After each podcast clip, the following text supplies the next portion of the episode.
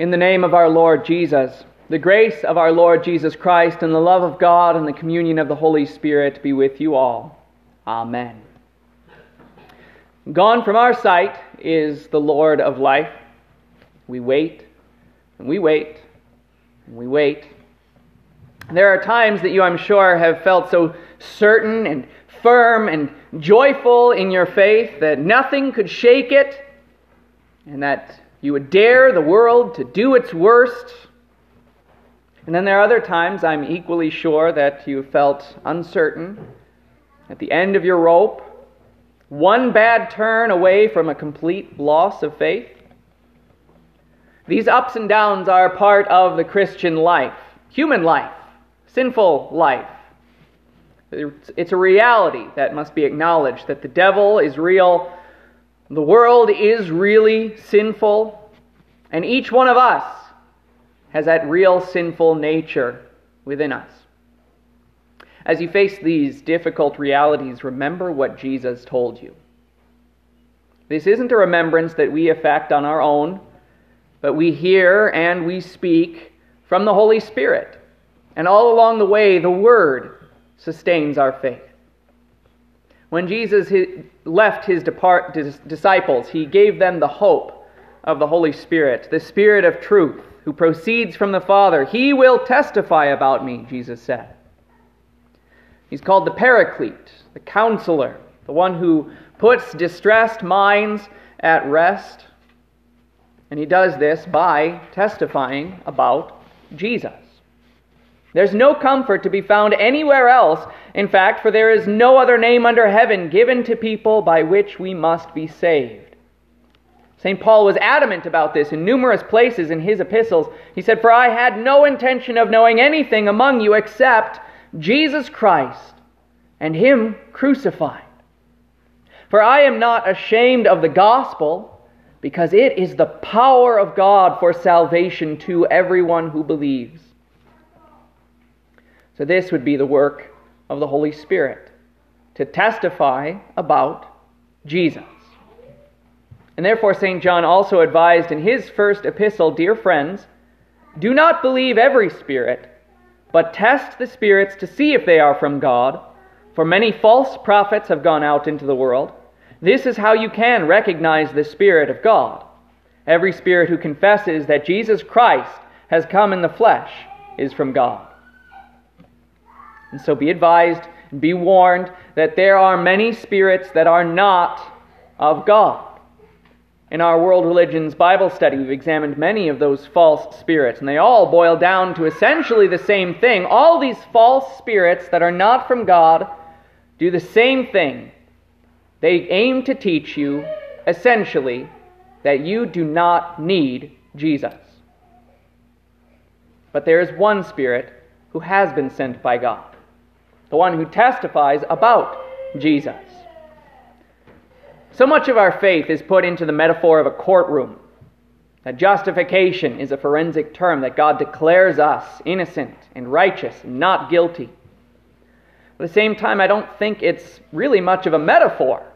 God is the king, and a king is a judge. The throne room is a courtroom where cases are pleaded, testimonies are heard, and judgments are made. The Holy Spirit who would come would be just such a witness, placed on the stand in order to give his testimony. And his testimony would be all about Jesus. But there's a different effect here. In this courtroom where the Holy Spirit is testifying, the ones who hear the testimony and the ones who need convincing are people, the apostles, the people in Jerusalem, those throughout Judea, and those all over the whole world and throughout time. The effort of the Holy Spirit would be to cause men to believe in Jesus so that we might have salvation. But even still, we're not the judges. The metaphor stumbles a little bit if we try to sit ourselves on the bench. No man is a king, not even of his own fate. So I propose a slightly different picture here.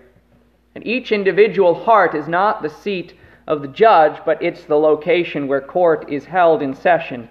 The case is, should this heart live or die? Already when the judge and advocates and witnesses arrive, the heart is dead. You were dead in your trespasses and sins in which you formerly walked when you followed the ways of this present world.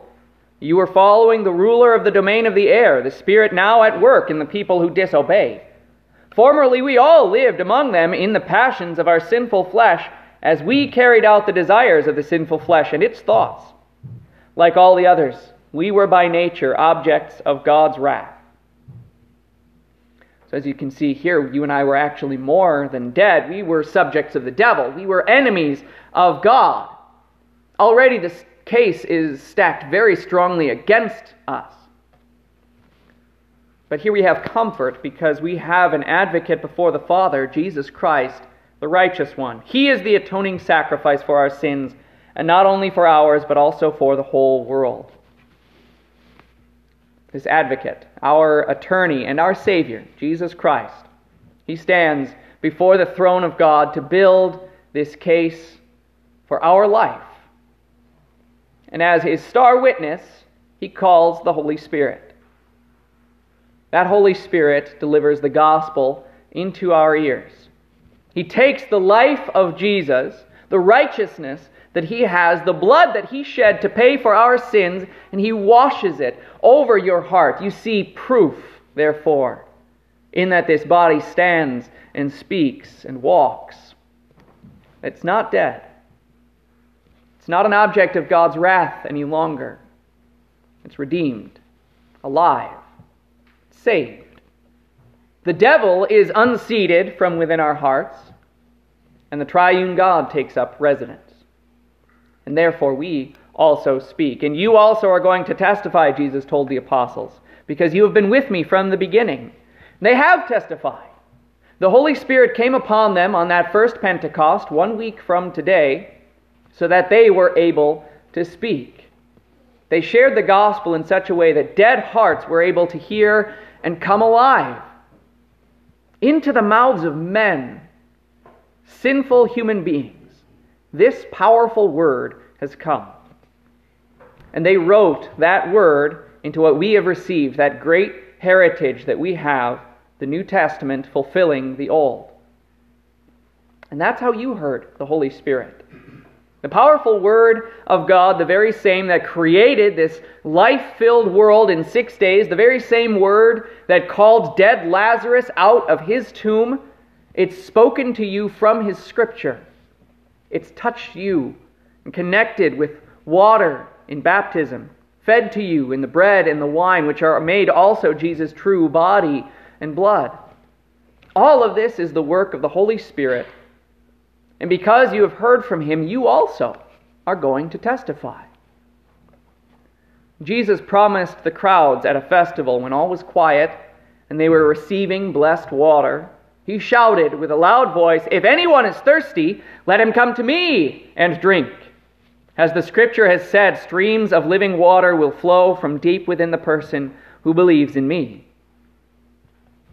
So because you've received this grace of God, that all your sins are forgiven, so that you have eternal life, you are also filled with the Holy Spirit in order to tell others. And Jesus promised as well, whenever they arrest you and hand you over, do not worry beforehand what you should say. Say whatever is given to you in that hour, because you will not be the one speaking. Instead, it will be the Holy Spirit. It's true. Persecution will come. It's impossible for us to keep our faith in such a time when it's bombarded from without and from within. But it's the word that sustains that faith. I have told you these things so that you will not fall away. That's what Jesus told his disciples.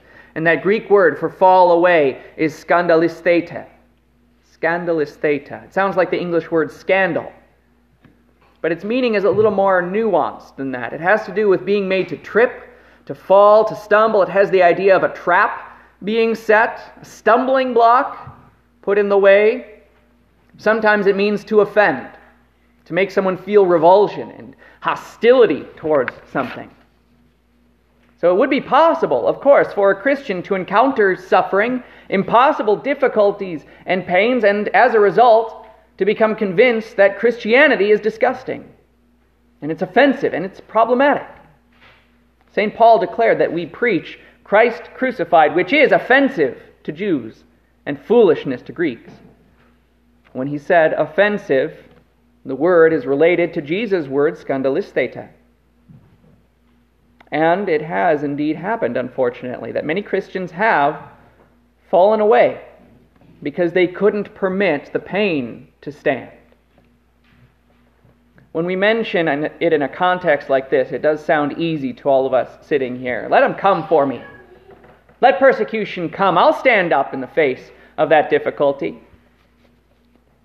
But that persecution is really only a part of it. Jesus warned the apostles, they will put you out of the synagogues. In fact, a time is coming when anyone who murders you will think that he is offering a service to God. And all of that came true for them. They were literally put out of the synagogues. They were put to death by people who thought they were doing the right thing. And remember that these were Jewish men. The synagogue was central to their identity and their heritage. It was where their people met, their families and their friends were at the synagogue. Who would they be if that synagogue was taken away from them? If they didn't have that one thing, who could they claim to be? In fact, the way the Greek is phrased, apasunagogus, poiesus in himas, it means they will make you out of the synagogue people. It's one word. They'll make you people who are out of the synagogue. It's a label, and a new non-identity that's going to be put on those disciples. They would be pruned and cut off from what was central to who they were, that synagogue. What is that thing in your life? Is it your heritage? Is it your family? Is it your friend group? Your sports teams? Your TV shows? What's that one thing that you can't live apart from besides Jesus? For some people, historically, it's been their sexual identity or sexual orientation. For some, it has been the extracurricular activities of their kids. For others, it has been the idea that not all will be saved. And for still more, it has been the thought that some that they find distasteful are actually just as saved as they are. Whatever that thing is for you, that's exactly where the devil is going to attack you. That's your weak spot. That's where the world is going to target you as well. It's where your sinful flesh is strongest and where it's easiest for you to stumble and fall. So remember what Jesus has told you. He's told you these things so that when their time comes, you may remember. And it isn't just to remember that those bad things are going to happen. Jesus isn't just showing off everything he knows. And he isn't just telling you to be ready for the worst either. He's telling you that he is with you through the worst. The reason the world would treat the disciples as Jesus wickedly said they would. Jesus says, because they have not known the Father or me. That wicked attack isn't a target against you, you see. They're targeting Christ in you. The very beginning of St. John's Gospel testifies the real light that shines on everyone was coming into the world. He was in the world, and the world was made through him, yet the world did not recognize him. God is rejected by the world. Jesus is rejected by the world. Satan took control of the world in the garden and marshaled it in war against heaven. But a few verses earlier in John's Gospel, we read, the light is shining in the darkness, and the darkness has not overcome it. One more Greek word for you. The word overcome. Katelaben. Katelaben means to comprehend or to understand as well as to overcome or to defeat. Those thoughts are all connected. This wicked, sinful, broken world can't understand or hold or contain Christ and his cross. And in their warring against him, they can't overcome him or defeat him either. And that also means that they will not understand Christ in you. And as they fight against him there, which means that they will fight against you, they won't defeat him there either. I did not tell you these things from the beginning because I was with you, Jesus said. That is, the disciples might have been attacked by the world while Jesus walked on it, but those attacks were instead always directed where Christ was most visible. They didn't need to be prepared for those attacks themselves because Jesus was there to defend. And they could see him doing so. They witnessed the verbal fencing between Jesus and the Pharisees and the Sadducees and the teachers of the law. And they saw how no one could conquer him, at least until Jesus gave up his own life. They needed the assurance now that even when they could not see him, still no one would be able to conquer him. And this is assurance for you too. Indeed, as many of you as were baptized into Christ have been clothed with Christ. In baptism, Jesus takes up residence within you. Your body becomes a temple of the Holy Spirit. And this means that you are a target for the devil, for the world, and for your own sinful flesh. And you will face attacks from one or more of these battalions of hell every day of your life. But it also means, because Christ lives in you, the Holy Spirit lives in you, it means you are unconquerable.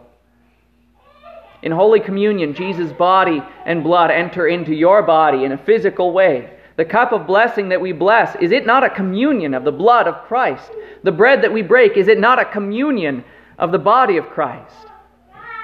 In that sacrament, because we receive the body that is born of Mary, which is now seated at the right hand of power, and the blood that was shed on the cross, which now flows from the Lamb on his throne, forgiveness of sins, life, and salvation are given to us through these words. So yes, the devil, the world, and your own sinful flesh are going to attack the Christ who resides in you once again. But in this sacrament, we also have the remedy and the cure and the sure defense. Faith, we say, is strengthened in the sacrament. That's the work of Jesus, building up the fortress in your heart, and the Holy Spirit comforting you in the face of an attack. In God's Word, you have this confidence as well. Therefore, continue in the things you have learned and about which you have become convinced, the Holy Scriptures, which are able to make you wise for salvation through faith in Christ Jesus. Salvation is founded upon the Word of Jesus, which delivers you and delivers that redemption to you from the cross. And salvation is maintained by that word within your heart. So although he's gone, he's not gone. He's with you in his word and his sacraments, and you can be sure of that because he has attached his promise to those very things. When suffering or difficulty or pain or loss or persecution come upon you, remember what Jesus has told you. You don't have to be strong enough. You don't have to figure that out. Jesus is strong enough for you. Amen. Please rise. The peace of God, which passes all understanding, guard and keep your hearts and minds in Christ Jesus unto everlasting life. Amen.